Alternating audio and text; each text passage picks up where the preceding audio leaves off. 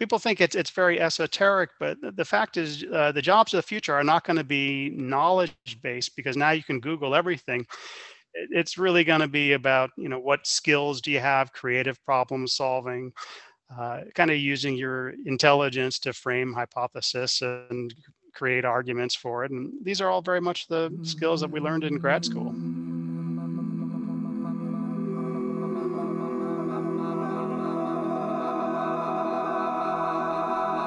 This is the Institute for Music Leadership. Welcome to another episode of Create, Inspire, Lead. I'm your host, Jeff Dunn. On today's podcast, we're joined by Scott Stratton, an Eastman alumnus, trombonist, and certified financial planner. Scott's story may be non traditional, but he's by no means an outlier in the musical community. He transitioned careers away from full time teaching and performing and is now fully vested in the financial sector. As you'll hear, Scott still makes time in his life to perform at a professional level, which is a testament to his dedication and perseverance. Before we dive in, I do want to be clear.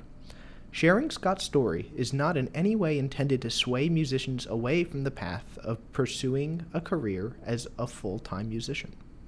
Instead, I hope that this episode will help us all reflect on the values we have in our lives and careers and help us all to remain open minded about our futures and paths ahead. I want to thank Scott for being so open about his path, his struggles, his advice, and the happiness he's found in his new career and balance in his life. I'm very glad to share this conversation with you and hope you enjoy. From here, I'll let Scott introduce himself.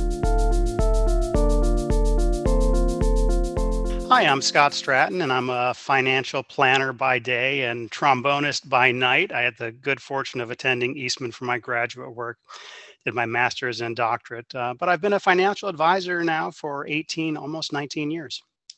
I, if I remember correctly, you're actually from the Rochester area. Is that correct? That is right. Yeah. Yes. Yeah. So tell us a little bit about your musical background. What eventually led you to uh, pursuing your graduate work at Eastman? Well, I was very fortunate that I had a lot of music educators at my school district who were Eastman students and uh, graduates, and we always seem to have a, a uh, a student teacher from Eastman every year as well. But especially my high school band director Terry Taylor, who had gotten his master's at Eastman and was a trombone player himself, and he studied with Don Knaub at Eastman back in the day. And uh, he made it so that band was my favorite class. I just look forward to that class every day. I probably wasn't a standout trombone player by any stretch of the imagination when I started high school, but uh, it was something that I wanted to take seriously because I looked forward to the class every day. So after you graduated from high school, uh, you went to Oberlin to do your undergraduate work. What first kind of led you down that path? Well, when I was in high school, I was taking lessons with George Osborne at the Community Education Division at Eastman. So I was there at Eastman every Tuesday and Saturday for trombone lessons and theory class. And uh, and uh, Mr. Osborne recommended that I, I, study with Ray Premru at Oberlin, who was also an Eastman graduate and another Remington student. So I was very fortunate to have uh, Remington students right from their very very beginning of, of my education. And then at Oberlin, my goal was to get into Eastman for grad school and then you pursue the master's and the DMA here, right? And I think, um, if I remember correctly, you graduated somewhere around 1998. That's right. So then tell us a little bit about your journey after that. Where did your Eastman education send you first? Uh, well, I actually stayed in Rochester for three years and, and had kind of a hodgepodge of jobs. I taught at SUNY Geneseo, I taught at CED and at Hochstein, and uh, also worked in, in the dean's office there as a academic projects coordinator for, for Doug Dempster when he was the, the dean at Eastman. And uh, from there, moved to Dallas in 2001 and uh, did some teaching and playing. So, what eventually led you into the financial sector? So, I was teaching and I had a one year adjunct position.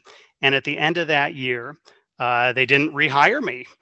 And, you know, so here I was, I had my doctor from Eastman, and I didn't get rehired for a job that paid $9,000 a year.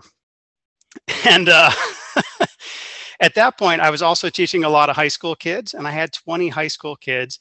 And I thought, well, maybe what I had to do is, is go to teaching 40 high school kids. And what I realized was I didn't enjoy teaching 20, so there was no way I was going to enjoy teaching 40.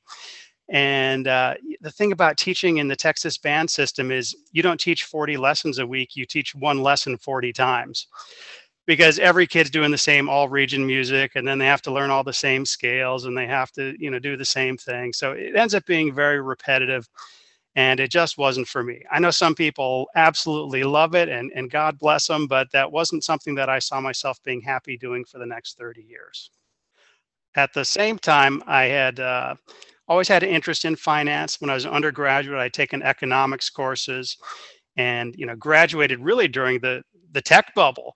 And at that time stocks were doubling every year. I mean 98 99 the stock market was just going crazy. And so it was a really fascinating time to be getting started as an investor during that period. But even as the tech bubble kind of imploded uh, there were still lots of opportunities and the day trading started and electronic trading and prices were coming down. And five years after i graduated from eastman i was making more money trading stocks than i was from being a music teacher so what was what was attractive for you about making that change then? Did it just um, fulfill needs in your life that weren't being met elsewhere, or was it like you know how did you uh, reconcile the the values that you bring as a musician to what you do now in financial work?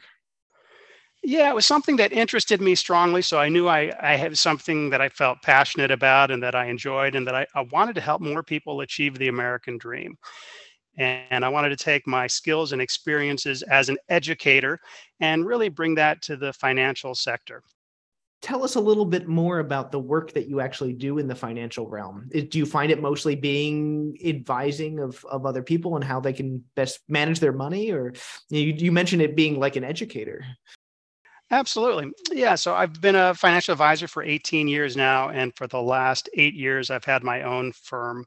And so I'm a registered investment advisor. I help people with their retirement planning and investment management. So I work with a small number of families, have about 25 families that I, I work with in coordinating their financial affairs. So for me, this is very interesting and draws on a lot of different areas within finance, investing, financial planning, analysis, tax management, estate planning. And, and so I've just really enjoyed uh, getting involved with this over the years. So it, it, sounds like in the beginning, you know, as, as a young person and a young musician, you you sounded like you had a little bit of a plan, right? You were getting good advice from George Osborne. You you knew that you were going to go study with Ray at Oberlin. You you knew you had this goal of getting, um, you know, the the graduate work and the DMA from Eastman, and I'm sure you maybe saw a path there, and then things changed. What was that experience like for you of having to navigate a career change or change the goals that you set for yourself originally? Did you see it all as just following still the same path of life or was there a little bit of a, you know, challenge in navigating that? No, I would say it was really difficult. And it was a big challenge and in some ways it felt very heartbreaking and took a long time to kind of reconcile myself to to this change. In the long run i'm really glad that i did go and get a second career and i'm also really glad that i i got to have the experience of, of going to eastman and to oberlin and to have the education that i have. I wouldn't change anything that i've done. At the same time you know it felt very much like a failure and giving up at the time. Uh, it felt like uh, I had let down my school and my teachers and that I was a disappointment to them. No one ever said that to me, but I kind of internalized it that way. And so I know for people who are looking at making this career change, it's easy for me to say, oh, yeah, you should do it. I'm really happy that I did it. But I know if I put myself back in those shoes in 2003 and in 2004, when I was thinking about this, that it wasn't easy at all. It was kind of the hardest decision in the world and you know maybe i took it a little bit too seriously. And uh, the other fact is you can always dip your toe in and you can always come back to doing music later. But uh, it's been it's been kind of difficult emotionally to be so invested in something like music and then to kind of make a, an abrupt right turn and go off in a totally different path. It wasn't something that i had imagined. I assumed i was going to spend my entire career doing music and that you know i'd be uh, 70 and they'd be having to kick me out of the orchestra someday. Well, and I know you still get to play, so we're going to come back to that because I want to hear more about your life as as a musician still. but the real question to me is how did you get there if it was a challenge to really go through that career shift and that change and you had emotional turmoil and i can totally understand that how did you overcome that i think there's a part of me that just wanted something more and i needed something that was more challenging more interesting more meaningful more rewarding than the work that i had at the time and so looking down that path and saying, well, this maybe isn't all that I hoped that was going to be, and I have these other interests. And so now is the time that I want to pursue those other interests. Do you find that there's any similarities between being a musician and you know being a financial professional, or do you find those two worlds like really separate in terms of the skill sets that you need and the way that you live your life? No, I find a lot of similarities, and some of that may be shaped just through my life of being a musician for so long. But but I, I, do see a lot of similarities between the two. I mean, I think they're both an art and both a science. There's certainly a great deal of, of math in both. And at the same time, uh, I see the discipline that's involved in both, the patience of sticking to a plan, even though it doesn't feel like you're making much of any progress on a week to week basis. Uh, I see that you can set long term goals and then break those long term goals into intermediate and short term goals so that you know exactly what you have to do this week in order to be where you want to be five years, 10 years down the road.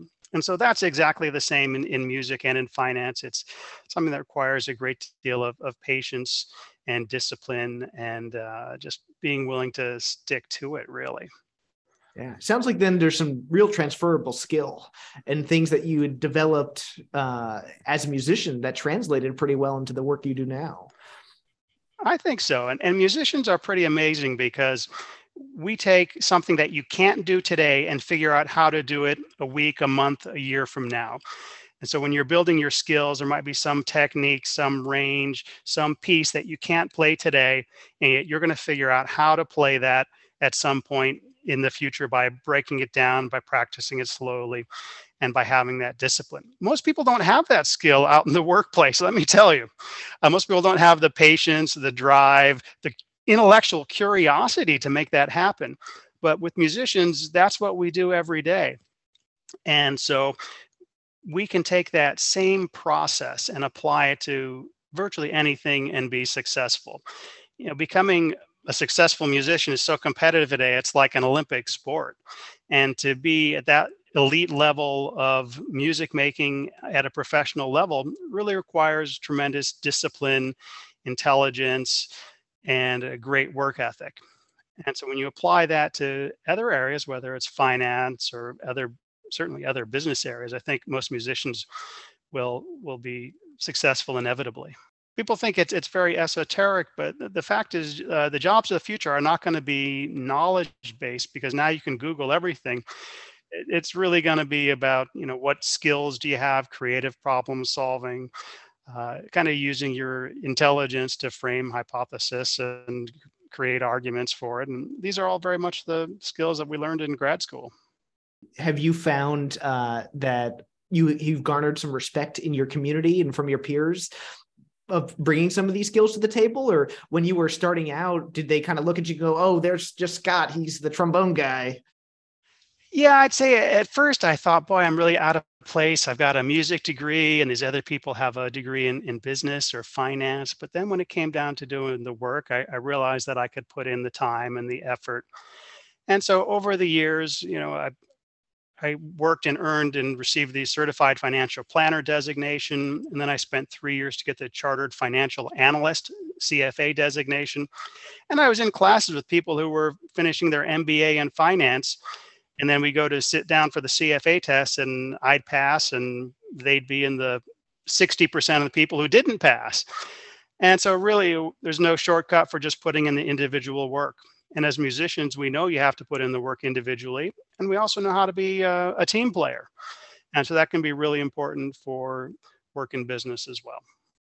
So tell us a little bit more then about the the balance of your life of having all of this, you know, career that you're engaged in now, but also getting to still play your horn and make some music. I feel really fortunate that that has been possible for me. So for the last 21 or 22 years, I've been a member of per service orchestra in Dallas. And so we have concert about once a month in the fall and winter. And so that's been incredibly rewarding for me and to play with my brass quintet and do church gigs and things like that. And I find actually that uh, now that that's not my full time living, I actually enjoy it even more. Maybe that won't come as a surprise to people, but when it's not what you're having to do every day and it's your actual creative and enjoyable outlet, uh, I enjoy it even more. So I practice every day. Sometimes it's only just for half an hour because that's all I've got. But uh, it, it's a part of me and it's something I hope to keep doing for a long time. I certainly know of plenty of musicians who make a career change for one reason or another, um, and they they do stop playing or they do stop making music on a regular basis. So that I know that takes a lot of dedication to still still do, and that's that's wonderful. Do you find yourself um, identifying differently than you did when you were fresh out of the DMA and certainly in those moments you say yes I'm a you know professional musician does does the personal identity feel different to you now in some ways yes I think we have to identify ourselves in more ways than just a job title and when you're in the music business and you're getting the DMA you know it's so much just that I'm a musician I'm a trombone player and that that's really who you are 100% and and I want to be more than that. I want to be more than just one thing. So, yes, I want to be a really good trombone player, but uh, I also really enjoy my other work. It's intellectually stimulating. Uh, it involves a certain part of my brain that I don't use otherwise. I actually find it very rewarding and enjoyable. So I'm happy to have that balance. I think I find it more fulfilling than if I was just doing one thing.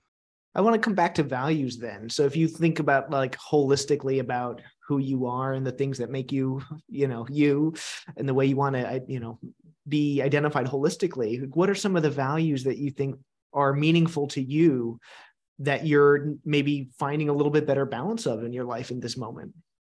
Well, I think integrity is always the most important value of all doing what you say you're going to do and so that that's a very important value for me and uh, having that kind of honesty and curiosity and to never stop learning well and certainly those are things that can be applied into the music world of all of the interest that we all have about you know the either the way we play or specific composers or specific repertoire and i could see that certainly playing into the finance field as well there's a, probably a lot of things you can continue to be curious about absolutely anybody can get a job but if, if you really want to be successful, I think you have to have the passion to be curious and to remain curious about how things work. And, you know, the more I've learned, the more I realize how little I know about things and how vast the universe is. It's pretty humbling. Yes, I understand. Yeah. So you also um, engage in a, a, project of really giving financial advice to musicians, if I remember correctly, as well. Can you tell us a little bit about that experience, about working specifically for musicians? Sure. So I've been a financial advisor for a long time, and people would always come up to me in rehearsals and start asking me questions about things. And I realized a lot of them had kind of the same questions. And I've always had clients who were musicians as well.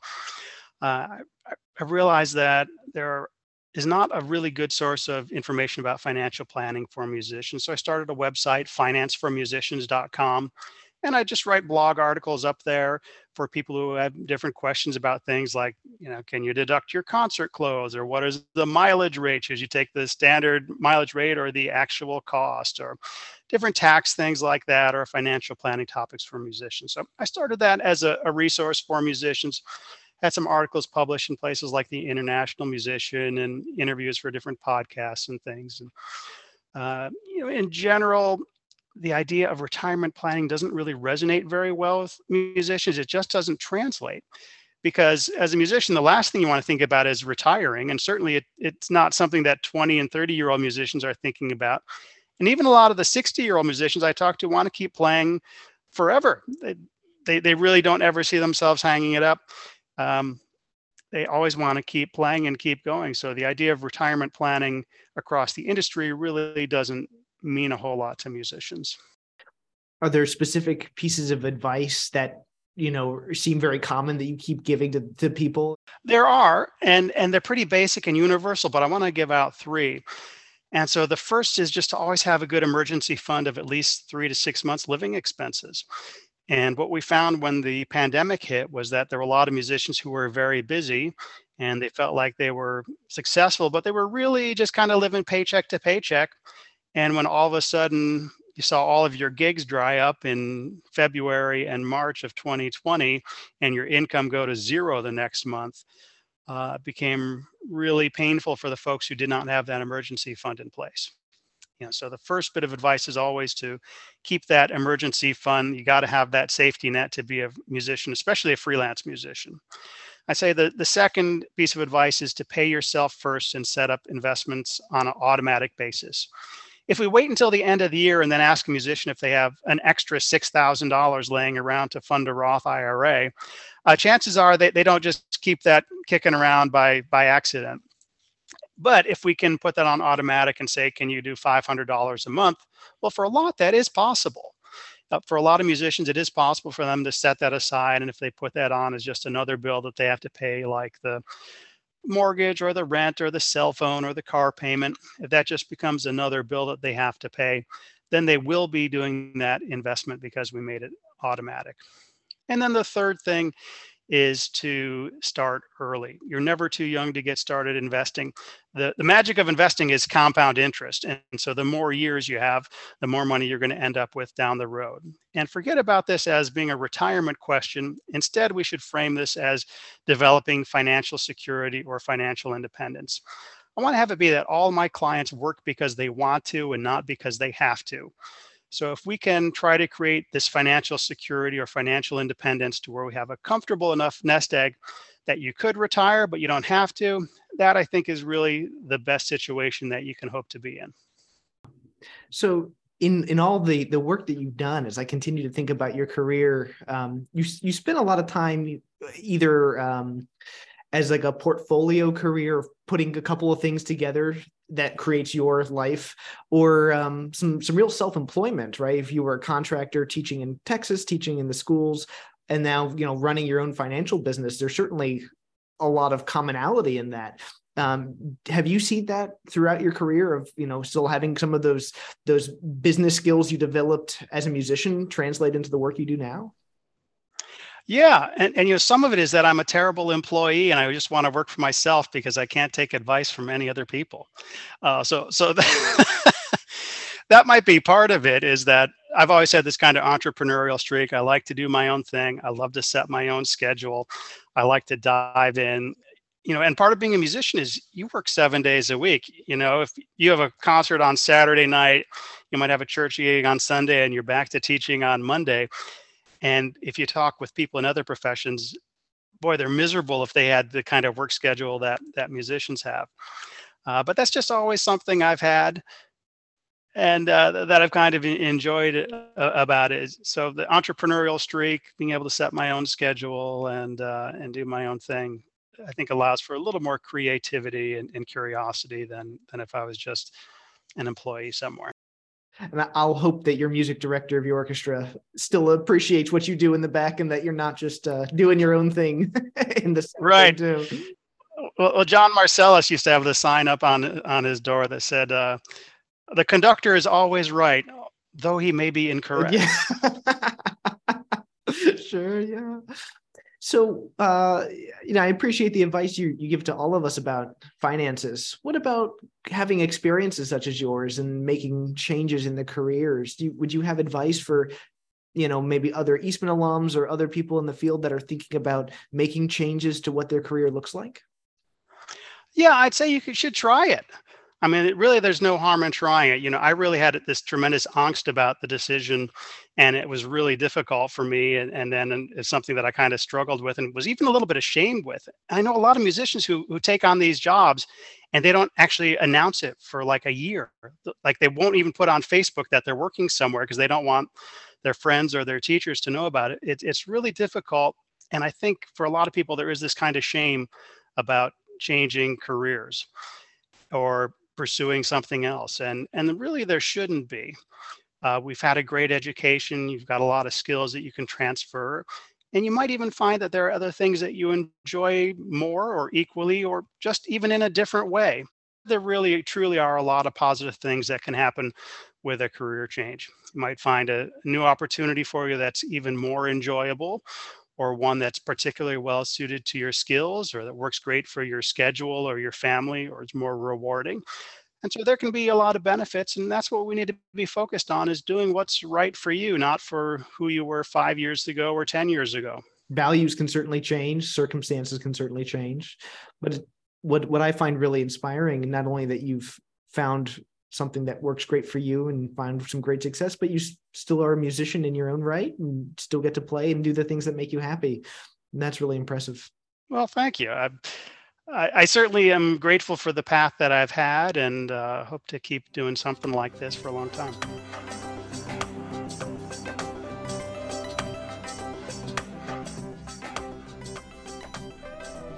Today's episode was recorded by me. The music was written and produced by Stephen Bigner, Alexis Overman, and myself. If you have questions, comments, or ideas for episodes, please contact us via our website at iml.esm.rochester.edu. If you like this episode, share it with your friends and colleagues and leave us a review on your preferred streaming platform. This podcast is a production of the Institute for Music Leadership at the Eastman School of Music. From the IML, I'm Jeff Dunn. See you next time.